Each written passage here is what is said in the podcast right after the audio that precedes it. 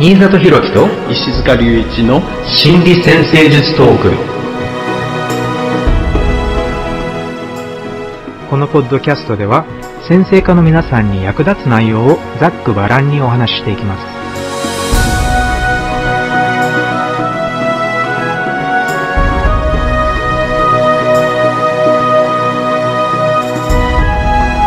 はい、皆さん、こんにちは。新里博樹です。よこんにちは石塚隆一ですよろしくお願いしますろしくお願いします。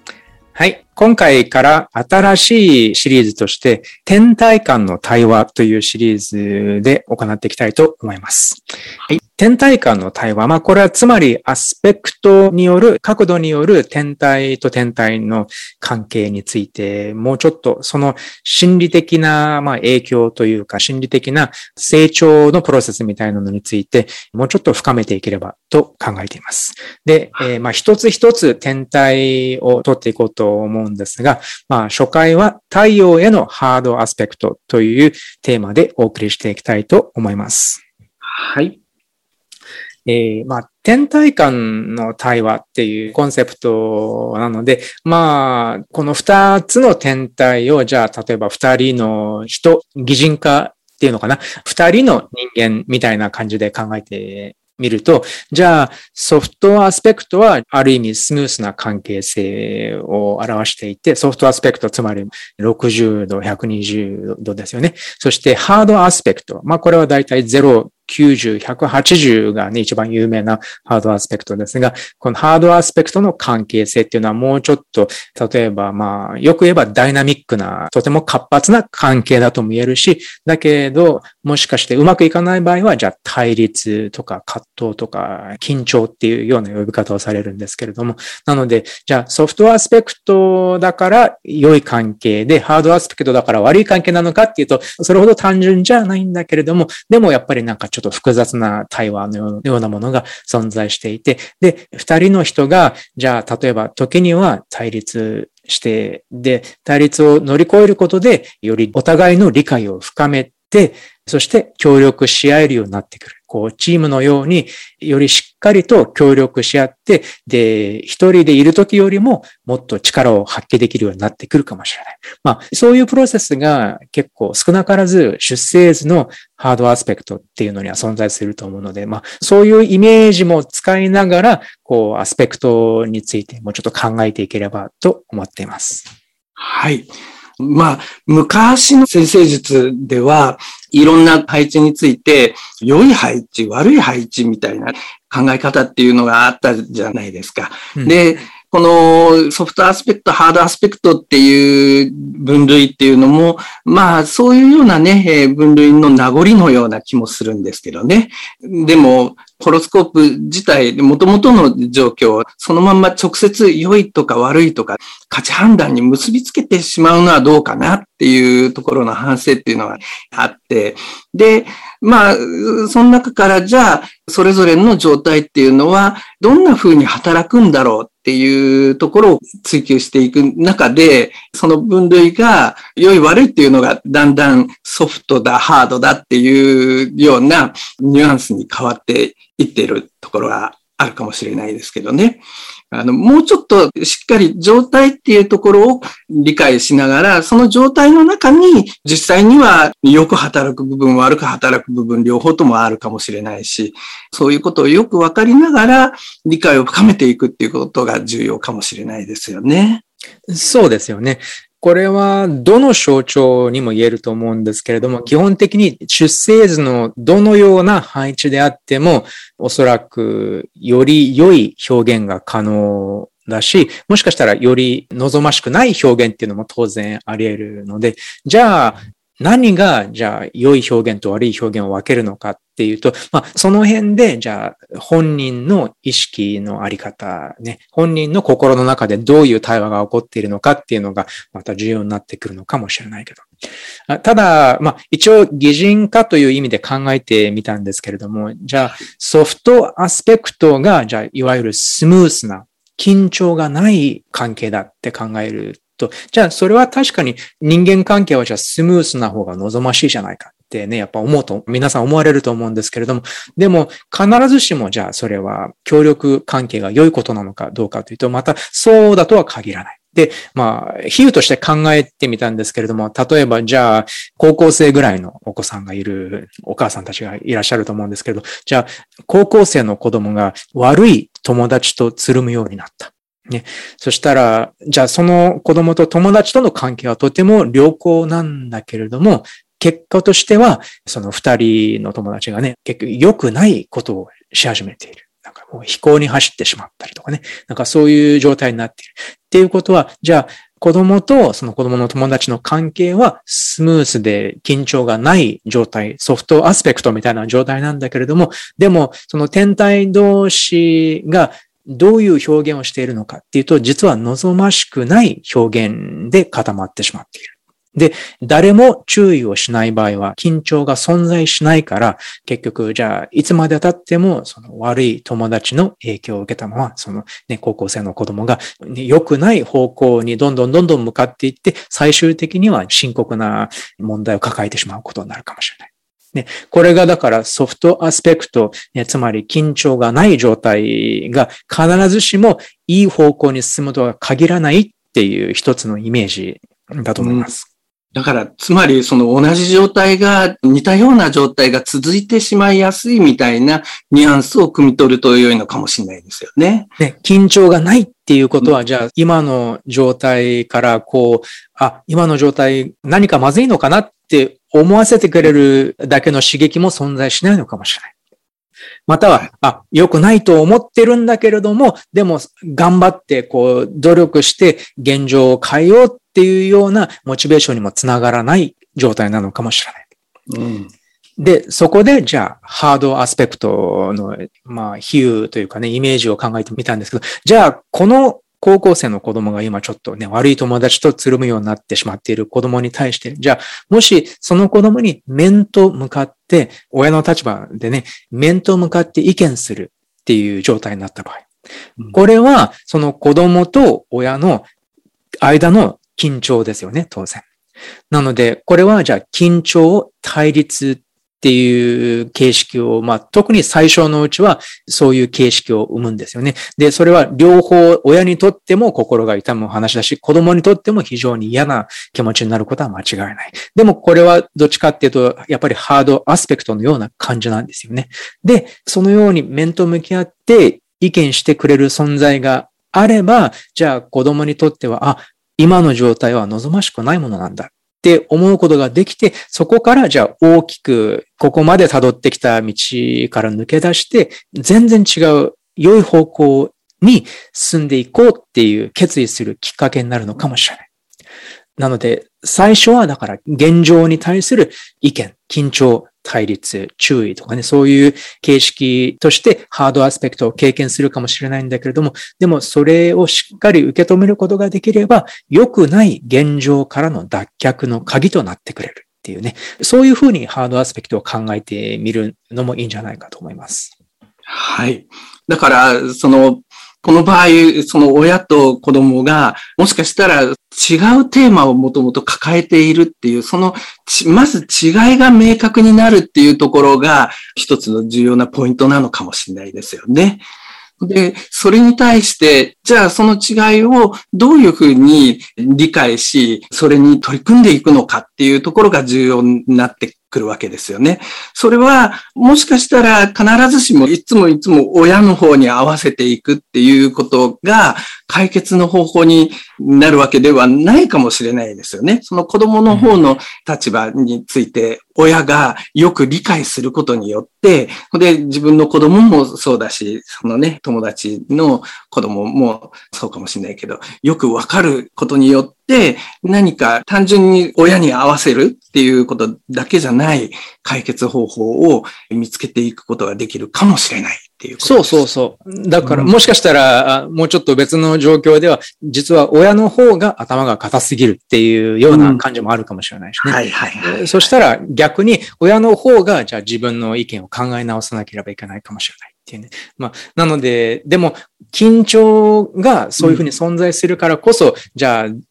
どちらかまたは両方の側の考え方や世界観が少し変わっていくことが可能になる。っていうようなね、はい、感じなのかもしれない。で、まあ、これはあくまでも、まあ、擬人化して考えているので、うん、実は本人の中で、私たち一人一人の中で、じゃあ、もしかしたら、そういう二つや三つぐらいの天体が、そういう関係の中に、ハードアスペクトっていう関係、またはソフトアスペクトっていう関係があるときに、じゃあ、いくつかの天体がつるんでいるんだけれども、でも、それに対して緊張を形成する天体がある場合は、じゃあ、どこかで面と向き合って、え何か現状のままでは良くない部分があるんだったら、じゃあそれをしっかり話し合って変えていかなければいけないんじゃないかってね。なんかそういうプロセスが自分自身の心の中でもあるかもしれないっていうことですよね。はい。だから、ここでは特にこのプロセスが働いているっていうところに注目をすることがとっても重要なんじゃないか。時間とともにこう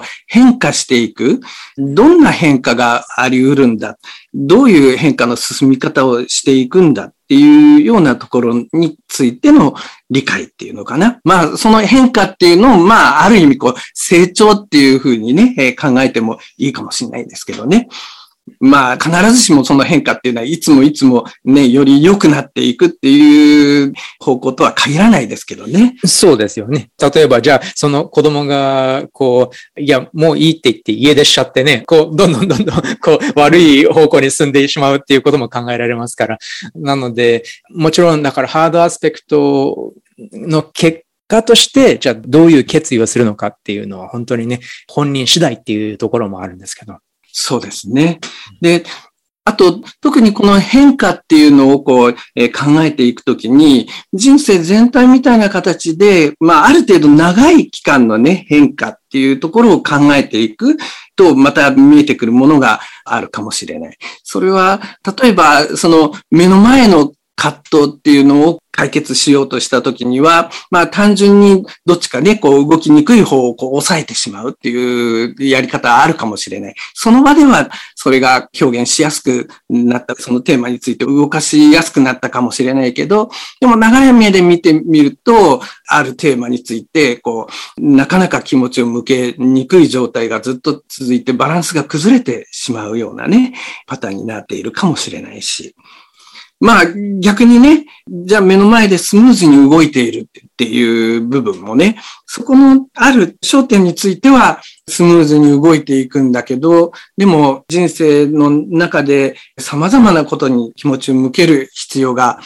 ある中で、ある部分にこう、あの意識が向きすぎてしまうっていうバランスの崩れ方にね、つながっていく可能性もあるわけですよね。そう、だから時間の流れに沿って、まあ、成長が、もちろん私たち一人一人経験することなんですけれども、先生術の象徴で言えば、じゃあね、今回のテーマである太陽っていうのが特に多分分かりやすいのかなと思うんですけど、まあじゃあ太陽が出生図を一周するのが、まあ1年。一年で一周していて、で、太陽は自我の象徴だけれども、当然その自我っていうのはもう一年一年こう成長し続ける、または変わり続けているんですよね。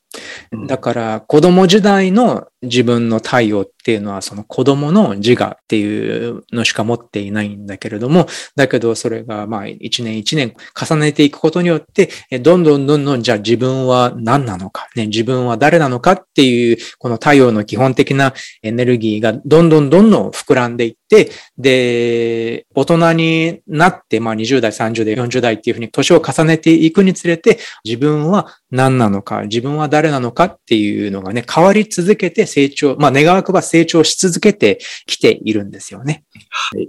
そして、注目する天体、今回は太陽にまず注目をするんですが、それがこう、アスペクトで関わっている相手の天体も、またね、えー、人生の中で独特な役割を果たすわけですよね。うん、そして、その相手の天体の方も人生の中でその役割、意識とかね、それに関連するテーマの扱い方っていうのは変化をしていく。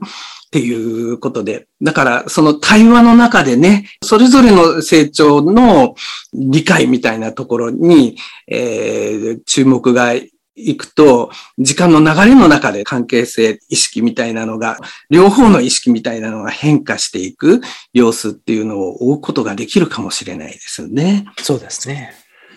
で、このアスペクトを考えるときに、よくホロスコープ見ると、アスペクトの中で緊張してるとかね、アスペクトの種類が目に入るかもしれないんですけど、まず最初はこの天体同士、二つの天体が関係しようとしていて、で、その天体同士がどんな風に動くことができるんだろうか、一緒に動くことができるんだろうかっていうことをしっかり注目をしていくっていうことは、アスペクトを考える上でね、とっても重要になるんじゃないかなと思うんですよね。うん、うん、どんなアスペクトでも基本的には、えー、2つの天体が同時に機能しようとしているっていうことがまず重要になってくるんですよね。で、その同時に機能するっていうことに向けて、どんな物語が進んでいくか、アスペクトの種類は、そこへ向かっていく道のりの工夫みたいなね、ところとして考えを深めていくといいんではないかなと思うんですよね。天体と天体の組み合わせが、それもやっぱり重要だっていうことですよね。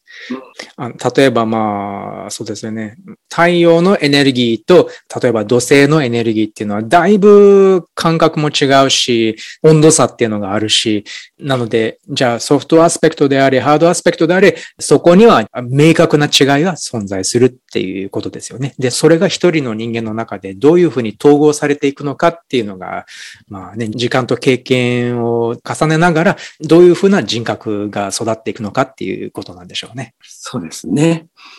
だから今回はまあね、太陽に対するアスペクトっていうことだから、その相手の天体とともにこの太陽の働きね、これをどう動かしていくかっていうところが中心の話になりますよね。太陽っていうといろんな側面ありますよね。うんまあ、自我っていう言葉が使われますけれども、まあ、心理学では、まあ、エゴっていう考え方もありますし、または生命力の源という意味でエネルギーっていうようなね、ま太陽のエネルギーっていう自分の中の生命力やエネルギーを感じるっていう時にはじゃあ太陽を感じているっていうふうに見ることもできますよね。または未来への方向性、人生の目標、または成長の方向性っていうような考え方をすることもあります。そして多分これはもうちょっと日常生活でも重要なんじゃないかなって思うんですけれども、太陽には自己表現っていう、まあ、表現がすごく重要だと思うんですね。これはつまり自分を表現することで人に自分のことを見てもらうことっていうのは意外に重要な欲求の一つだと考えているんですけれども人間って自分を見てもらうことでエネルギーにつながるっていうところがあると思うんです。なので例えば無視されるっていうのがね、なんかこう、子供の頃の、なんか、あの、いじめのパターンの一つであるじゃないですか。なんかこう、ほら、面と向かっていじめられる場合もあるけど、無視されるっていう、そういうのがものすごい辛いいじめとして存在する場合もあると思うんですけれども、これは多分、大昔だったらなんか村八分にされるとかね、なんかちょっとこう、だから、あ、いや、もうあなたのことなんか知りませんっていうふうに、こう、周りの人たち全員にこう考えられちゃうと、まるで自分が存在しなくなっってしまうっていうようなね、そういう感覚になってしまって、そうしたらその状態では、太陽は生きられないので、だからそれは、やっぱり一番厳しい、昔はだからそういうふうに村からこう追放されてしまうってことは死活問題だったけれども、現代社会においてもそういうふうに人から見てもらえない、無視されてしまうっていうのはとても太陽にとってはものすごく厳しい状況だと言えると思います。そして、幼少期のね、家庭においても、じゃあ、まあ、ネグレクトとかっていう言葉もありますし、親が全く子供の気持ちとかっていうのを全く見てくれていないっていう状態も、やっぱりね、存在したりする場合があるので、こういう状況などがあると、じゃあ、太陽の成長に大きく障害が発してしまうっていうね、なんかそういう感じの理解もね、太陽へのハードアスペクトを見ていて、もしものすごく強い緊張があるんだったら、えー、そういう側面、自己表現に関して何かね、または自分を見てもらうっていうことに関して、もしかして何かすごく不足していたポイントがあるのだろうかっていうふうに考えてみるのもいいんじゃないかと思いました。はい。太陽ってもう自分で輝いている天体ですからね。これを、うん、まあ、あの太陽系の他の惑星はみんな太陽の光を反射してこう輝いているんだけど、太陽自体がね、太陽だけがある意味ね、自分で輝いているっていうことだから、その輝いている様子っていうのがとっても重要なんでしょうね。だから、ホロスコープ全体を照らし出す光みたいな感じですが、だから他のホロスコープの要素と関係しながらそこで輝くっていうところがとってもこう重要な要素になるんでしょうね。うん、そうですね。輝くっていうのがとても、あのね、素敵な言葉だと思います。輝くためには、まず最初に見てもらう必要があるっていうふうにね。うん、だから、小さい子供が、お母さん見て見て、って言って、言ってね、何かいろいろ、例えば、まあ自分の描いた絵を見て欲しかったり、または自分が上手にね、自転車に乗ってるのを見て欲しかったりとか、なんかいろいろあると思うんですけれども、全部やっぱり子供が本能的に見てもらうっていうことを必要としているっていうことですよね。はい。まあ、という感じで、まあ、いろいろな場面、いろいろな年齢でね、重要なポイントが太陽にとってあると思うんですけれども、では、今回もね、ご応募いただいた皆さんのご質問、またご相談を取り上げながら、もうちょっと深めていきたいと思います。はい。はい。では、最初の方の質問です。40代女性の方です。こんにちは。いつもニュースレター楽しみに拝見しております。新シリーズも大変興味のある内容で楽しみです。私のホロスコープの配置です。太陽は、大牛座7ハウスに太陽があります。そして、太陽へのハードアスペクトは、10ハウス獅子座の木星が90度を形成しています。なので、10ハウス獅子座の木星が7ハウス大牛座の太陽に対して90度。そしてもう一つ月は6ハウスお羊座にあるということです。同じく6ハウスに月と水星と金星が3つともコンジャンクションしていて、6ハウスにはもう1個火星も入っているそうです。なので、まあ、6ハウスに天体がたくさんあって、えー、なおかつ10ハウスの木星、獅子座の木星から7ハウスの大牛座の太陽への90度があるということです。今までの人生を振り返ると、仕事や自己実現を常に追い求めてきたなと感じられます。20代は好きなことは何かという問いかけ、30代は好きなことでどうやって生きていくかと問いかけ、そして40代の今は遅咲きながら、えー、好きなことを仕事にする基盤が少しずつできてきています。なので、どうやって社会や地球、そして子供たちへ良いものを残せるだろうかという充実感を持って生きることができています。えー、私の質問は、15年来、パートナーである主人の仕事、そして金銭的な豊かさが常に不安定なことが気にかかります。夫婦関係を通してお互い本当に成長してこれた人生だと思います。パートナーシップの信頼関係もとても強いです。ただ、いつも金銭的な問題、不安定な生活がなかなか改善されないので、より安定した生活を送るために、パートナーシップで大切にするべき心持ち、行動などをアドバイスいただけましたら嬉しいです。はい。ホロスコープ上ではね、まあ、太陽と木星がスクエアの関係になっている、ハードアスペクトの関係になっているっていうことで、お話ではね、特にいつも金銭的な問題、不安定な生活がなかなか改善されないっていうところを意識されているようですが、この太陽と木星のね、えー、対話っていうところを考えてみると、まあ太陽自体は自分らしく世の中で活躍していく、それをこう進めていこうという意識。それに対して木星の方はね、これは社会天体でもあるので、集団の中でね、おそらくみんなと未来に向けたビジョンとか信念とか、それをこう、情熱みたいなものを共有しながら、集団全全体を活性化していく、そういう意識っていうところだと思うんですが、だから、その両方がね、合わさっていくときには、きっと、まあ、何らかの形でね、周囲の人々、自分が属している集団と、ビジョンとか信念、未来の情熱を共有するっていうことを通しながら自分らしい活躍をね、進めていく。そんな状態に向かって力をつけていくような様子が考えられます。で、お話の中ではだんだん20代好きなこと何か、30代好きなことでどうやって生きていくか、だんだん結びついていって40代になって好きなことを仕事にする基盤が少しずつできてきている。充実感を持って生きることができてきている。まあそういう側面でね、え太陽と木星がだんだんこうしっかり結びついていっているね、えー、過程が見えてくるんではないかなと思います。まあこれもハードアスペクトなので、だから元々の状態からね、だんだんと変化させていく力をつけていく。まあそれ自体がこの人生の中のテーマになっているのかもしれないですよね。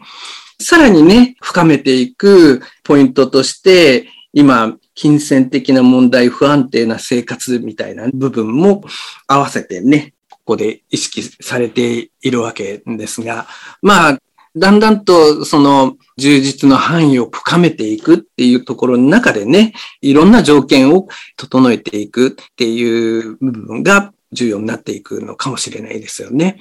特に太陽は大牛にあって、で、木星の方は獅子にあるので、だから、この大牛のテーマと獅子のテーマを両立させていくっていう部分も一つ重要な要素にもなっているのかもしれないんですよね。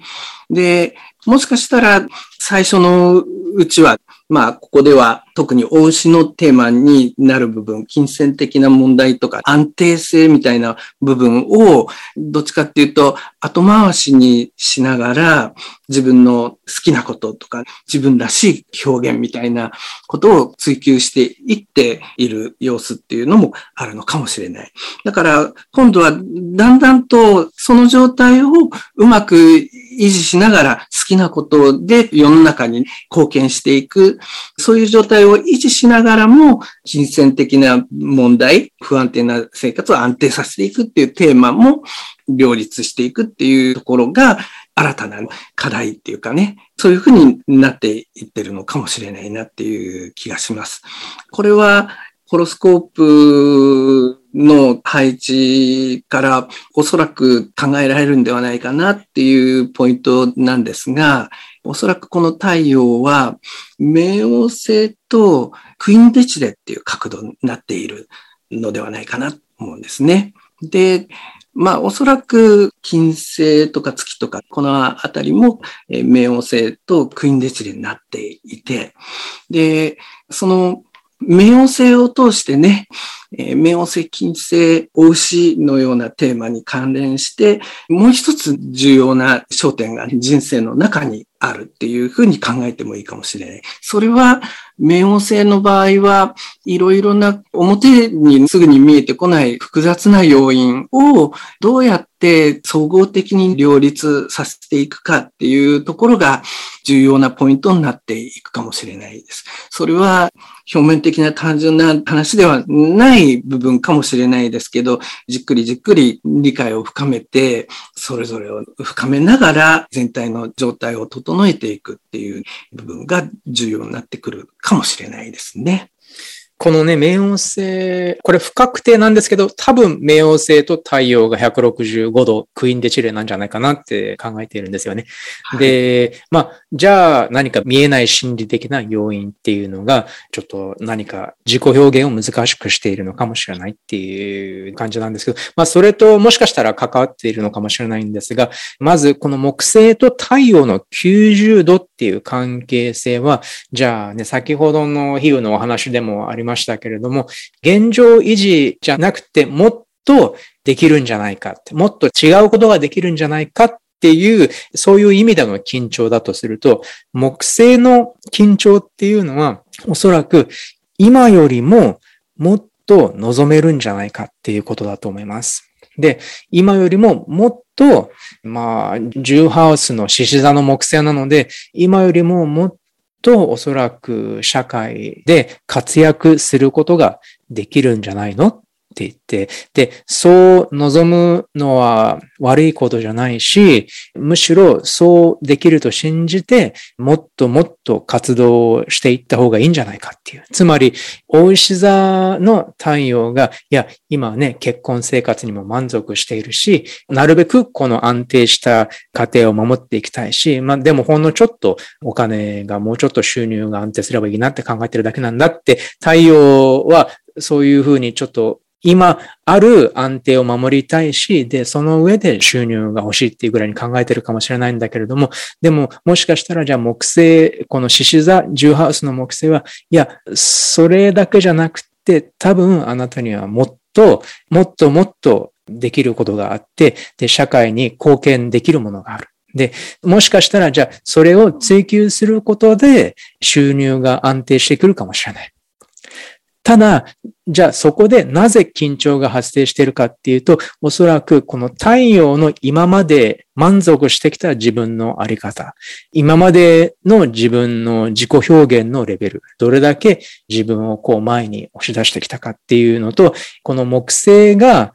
木星も自分の中にあるからね、木星が直感的に感じていること、私には多分もっともっと活躍できる、まあそれだけのおそらく才能があるはずだっていうね、そういう直感があって、でももしかしたらまだ自分を信じきることができていないのかもしれない。なので、このハードアスペクトはおそらく自分をあまり小さく評価しすぎないで、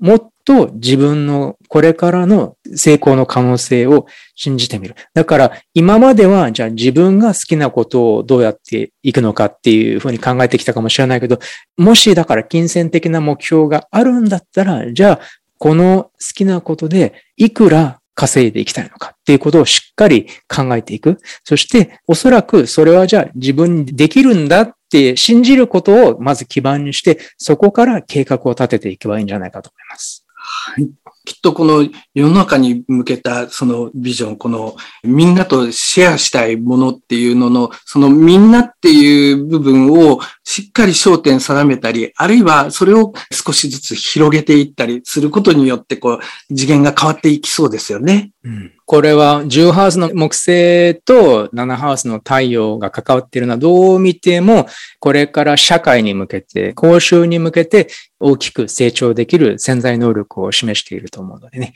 まあそういう方面で、例えばだからまあその結婚相手の方の仕事に関してどれだけサポートできるのかね、まあ詳細がないからわからないけれども、もし今ご相談されているこの女性の方がパートナーの方の仕事にあまりこう、手を出せる立場じゃないんだったら、じゃあ、今、基盤ができてきている仕事で、じゃあどれだけ、じゃあ金銭的な成功につなげることができるのかっていうことを具体的な目標として、自分にはそれだけできるはずだってね、そういう前提でこう考えてみるといいんじゃないかと思います。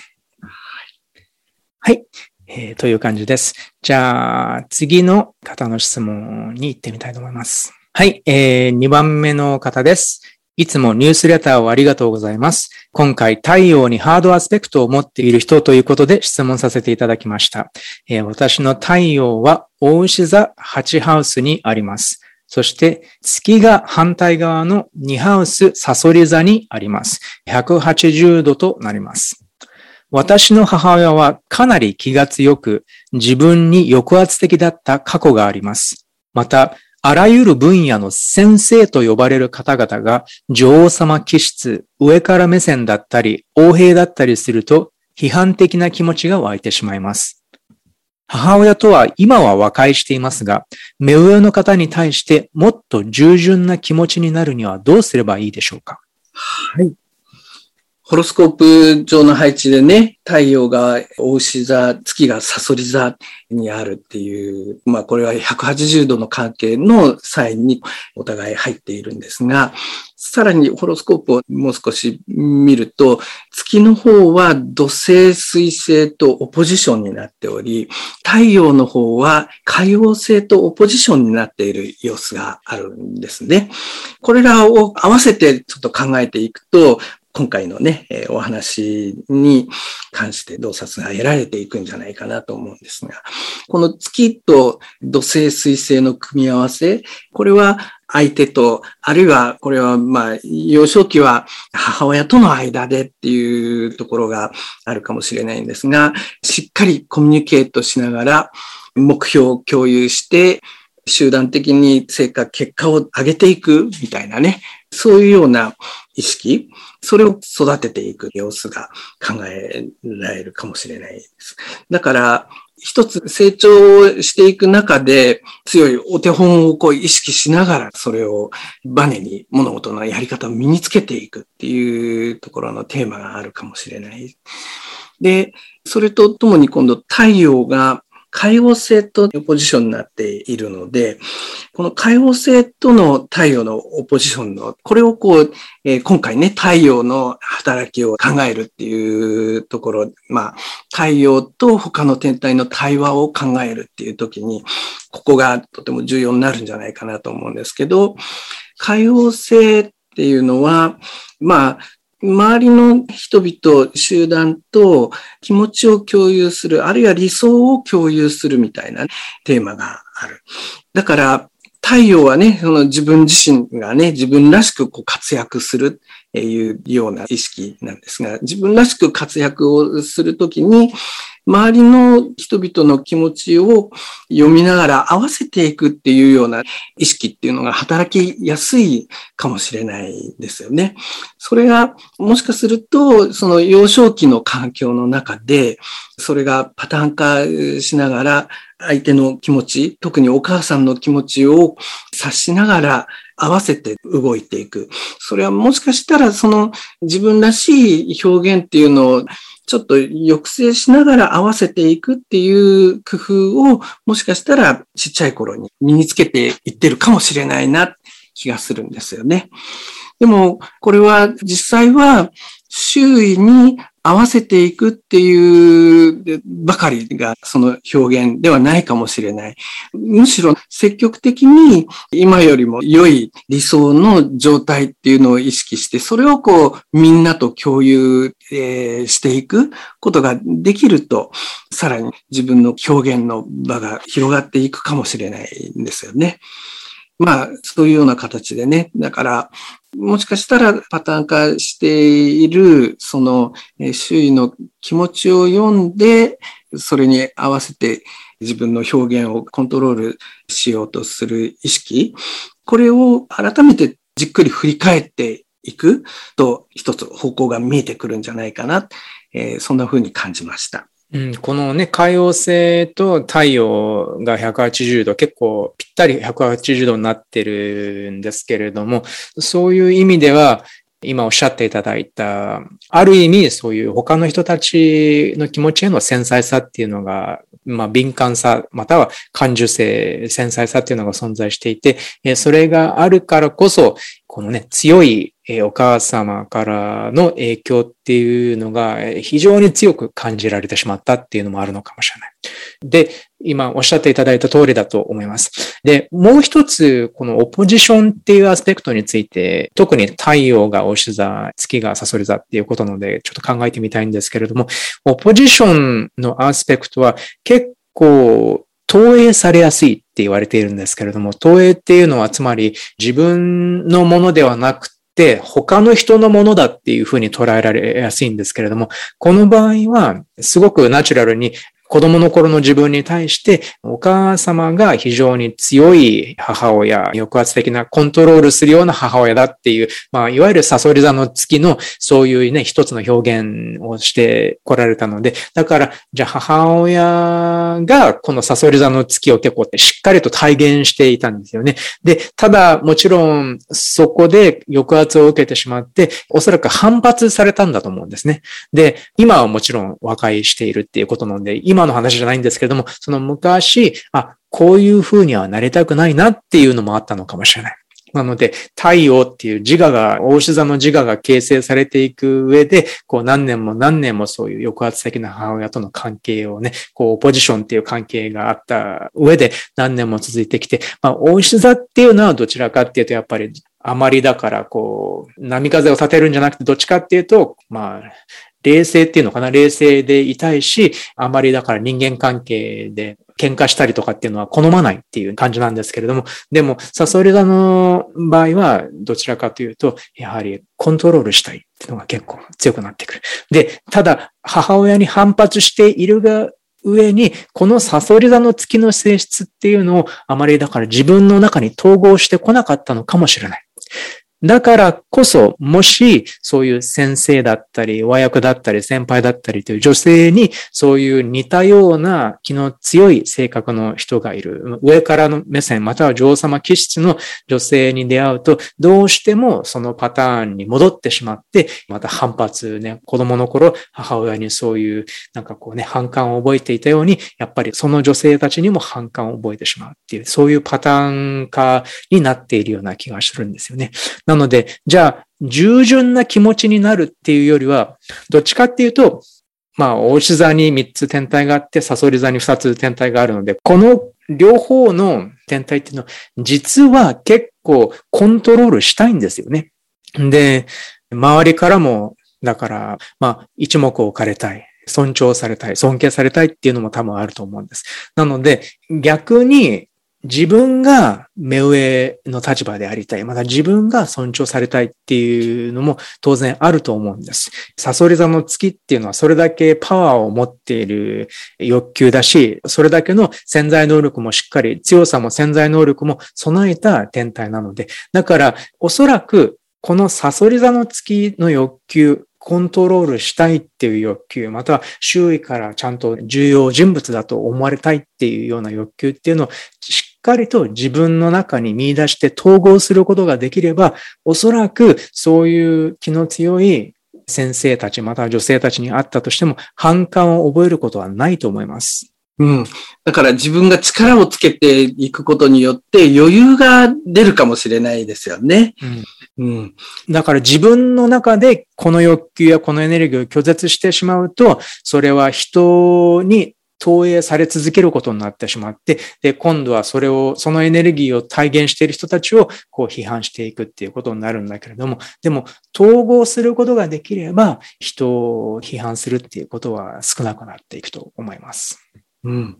だから、コントロールするだけじゃなくて、繊細にこう相手の気持ちを分かりながら表現するっていう力も合わせて一緒に表現できる自分になっていくと、さらに余裕が出てくるのかもしれないですよね。そう、いいポイントですよね。そう。だから、繊細な自分が失われるわけではないんですけれども、ただ繊細な自分、感受性のある自分と同時に、そういう非常に芯の強い自分っていうのも存在しているので、そっちの自分もしっかり自覚して身につけていくっていうことなのかもしれません。はい。という感じです。えっ、ー、と、では、次の方の質問に移りたいと思います。これは今回時間的にこれが最後の質問かなと思います。はい。こちらの内容です。いつもメルマガを楽しく拝読しています。ありがとうございます。太陽のハードアスペクトですが、私の太陽は火星と綺麗にコンジャンクションしています。火星とぴったりコンジャンクションしていて、配置は獅子座の太陽と火星がぴったりと、ちょうどサンハウスの入り口でコンジャンクションしている状態ですね。獅子座サンハウスの太陽と火星と考えます。ご相談内容です。幼い頃から目立つようでエネルギッシュと言われることが多いんですけれども、見た目と内面とのギャップがあり、嫉妬の対象になったり叩かれやすく、貝のように自己開示をしなくなります。また、自己表現をしたくなってやり始めると、同じようなことが起き、つまり嫉妬されたり叩かれやすくっていうことでしょうね。同じようなことが起き、人間不信になることを繰り返してきました。火星と太陽のコンジャンクションは負けず嫌いとよく読みますが、負けず嫌いよりも戦うことそのものが嫌いです。長年モラハラを受けてきた経験があるのですが、それは太陽も火星も夫やパートナーに使われているとも言われたことがあります。もしそうであれば、どうやって自分で使えるようになるのかを知りたいです。この太陽火星のコンジャンクションの基本的な使い方を知りたいです。よろしくお願いします。はい。太陽とね、火星がコンジャンクションっていうことは、まあ、自分自身がこう活躍をしていくときに、この太陽とね、まあ火星、これはまあ積極的にね、こう自分の中にあるものを外に出していく、主張していく。それは行動化していく。それはまあ一つの表現としては、あの、戦うこともあるかもしれないですよね。だからまあそういうことを通して活躍をしていく。まあ少なくともそういう力をつけていくテーマがね、ホロスコープ上にあることが考えられるわけですが、でも、なかなか自分を表現したときに、特に幼い頃から表現をすると、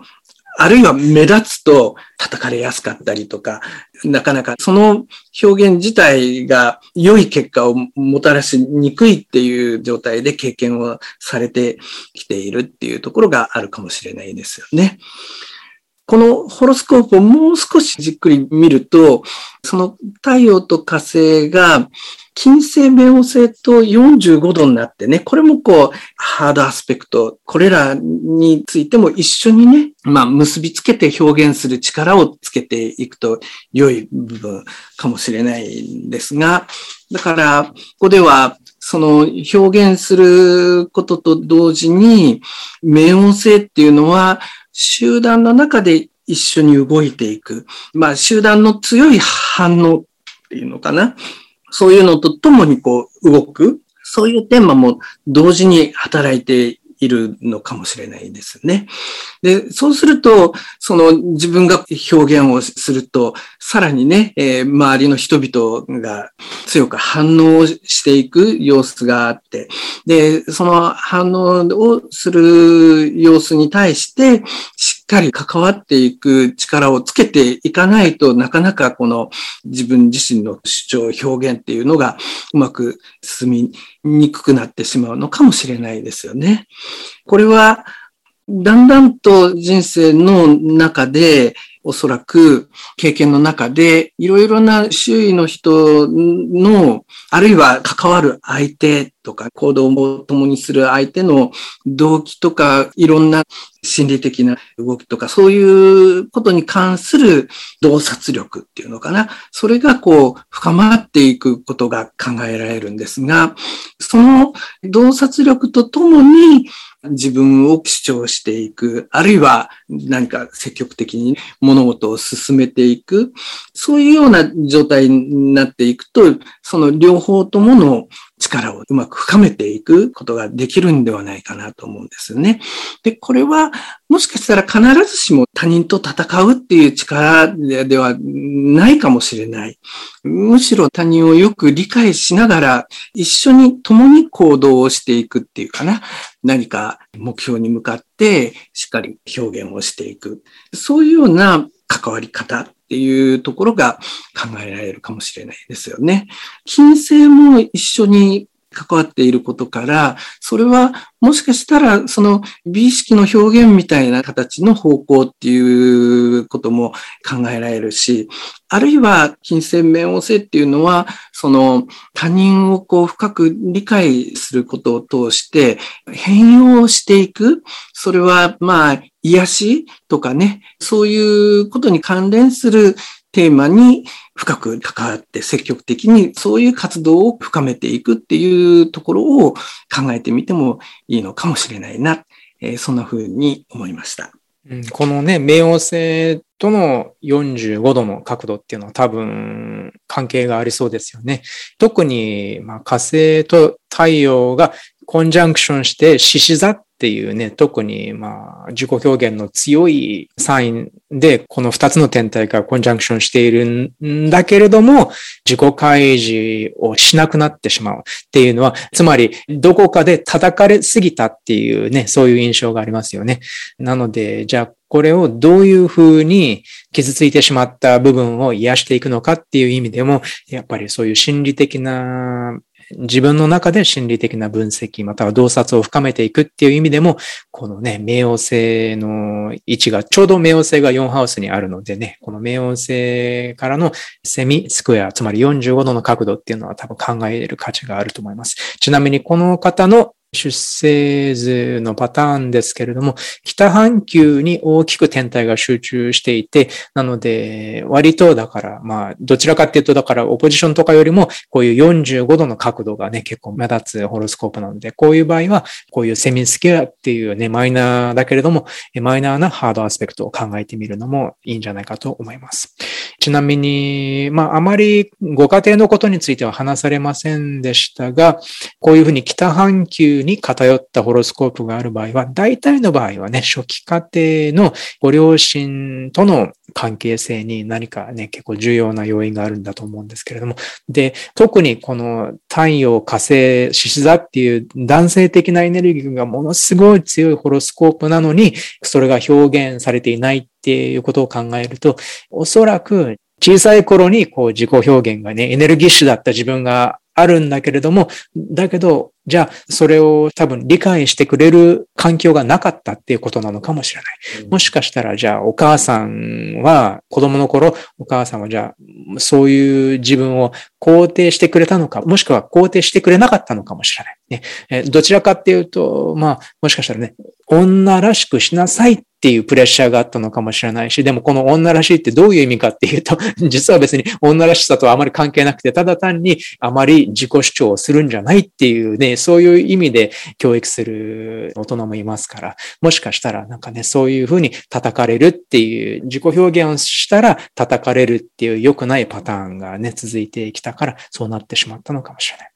で、これはさっきのね、投影の例ともつながるんですけれども、もし、だから、まあ、夫やパートナーに、そういうアグレッシブなね、あの、モラハラみたいな経験を受け続けてきてるとしたら、じゃあ、それは確かに、じゃあそういう自分の中の火星みたいなエネルギーが他の人に使われてしまっているっていうのはあるのかもしれない。だとしたらね、まず、じゃあ自分の中に存在する怒りのエネルギーっていうのがあるんだったら、まずそれを自覚していく必要があると思います。もしね、これ逆に結構危険な状態なのかもしれないと思うのは、もし自分の中に全く怒りを感じることができない場合、それは逆に周りの人からの怒りを呼び寄せやすいので、つまりそこまで無意識に爆発してしまうと、逆にそれは周りの人を苛立たせるっていうのがあるので、だからまず自分の中にもしそういうこれまで受けてきた行為への憤りとか怒りが存在するんだったら、それはしかり自分の中にあるもので、それは受け止めてあげなければいけないし、受け入れてあげなければいけないと思うんです。なので、まず、だから、投影されてしまった、自分の中から切り離されてしまったエネルギーっていうのをしっかり統合する必要があるっていう、ま、心理的に考えるとそういうことになります。なので、特に太陽っていう火星って両方ですけれども、自分がエネルギーを感じるためには非常に重要な天体ですよね。だから、これから自己主張する自己表現をする上で戦わなければいけないっていうことなのかもしれないし、それは戦うっていうのは別に喧嘩するっていう意味じゃなくて、自分の思っていることをしっかり表現しなければいけない。自分の嫌なことは嫌だってしっかり言うってことでもあるけれども、それ以前に自分のやりたいことを、自分がこう思っているっていうこととかで、そういうのをしっかり表現できるようになるには、そうなるには、じゃあ私だってしっかりいろいろなことを感じている、いろいろなことを思っているっていうのが、まず自分の中にあって、それを誰も今まで見てくれなかったかもしれないけれども、でもこれからはちゃんと少なくとも自分ではその自分の気持ちや考えてっているのをしっかり見ていくことにする。そして、まず自分で自分のことを見てあげて、それから今度は自分を他の人たちにも見てもらえるようにする。そういうふうにしていくことで、この太陽と火星のエネルギーを少しずつかもしれませんが、まあ徐々にかもしれないけれども、自分の中に少しずつ統合を重ねていくことで、だんだんだんだん生きやすくなっていくんじゃないかなと思います。太陽っていうのはね、自分自身を、人生を作っていくエネルギーでもあるから、これ火星と一緒に働くっていうことは、自分をこう主張していく、自分の中にあるものを表に出していく、行動化していくっていうテーマですけど、その行動化した時に、多分ね、太陽が働くと、なんかこう、やりがいとか生きがいとかね、そういうような感なんか自分がこう動かしたじゃないか、なんかこの世にもたらしたじゃないか、そういう感覚がね、こう動くと思うんですよね。多分、いろんなね、こう、場面で、そういう感覚を時々感じているとは思うんですが、それをこう、意識的にね、あ、これがそうなのかな、あれがそうなのかなっていうのをこう、感じながら追っかけていく。まあ、意識的に動かす練習をしていくといいのかもしれないですよね。そうですね。で、まあ、擬人化して考えてみると、ただ、こういうぴったりなコンジャンクションっていうのは本当に融合しやすいので、なので、この太陽と火星のぴったりとのコンジャンクションっていうのは、まあ、つまり自己イメージにこういう自己主張っていう、そういうすごく強い、我の強いと言えばいいのかな。そういうエネルギーがもう自分の一部となってしまっているっていうね、そのぐらい強いものだと思ってください。なので、自分らしく生きるんだったら、まずじゃあしっかり自分の望むことを表現できて、嫌なことは嫌、好きなことは好きってしっかり言えるようになるっていうね、そういう自分をどんどんどんどん強くしていってほしいなと思います。はい。という感じでね、まあ、太陽のハードアスペクトというテーマでね、何人かの方のご相談を取り上げながら、もう少しこの太陽へのハードアスペクトについて考えてみました。こういう、まあ、やっぱり複雑ですよね。現実問題を重ねて考えてみると、確かになかなかただこれとこれのアスペクトがあるから、こういう表現になるよってなかなかこう一概に決めつけることはできないんだなっていうのをね、改めて実感させられるんですけれども、それでもこういうふうに、まあ、出生図に現れている表示だから、じゃあこういうふうにこれからね、表現していくことで、もうちょっと良い表現の仕方があるんじゃないかって考えていけるのはなかなかね、心理先生術の有益なところじゃないかなと思います。まあ、こういう感じで、これからまあ、もうちょっとね、天体間の対話について、まあ、一つ一つの天体をテーマにしながら、これからまあ、9ヶ月、10ヶ月ぐらい深めていきたいと思います。ではね、今回もまあ、お聞きくださりありがとうございました。どうもありがとうございました。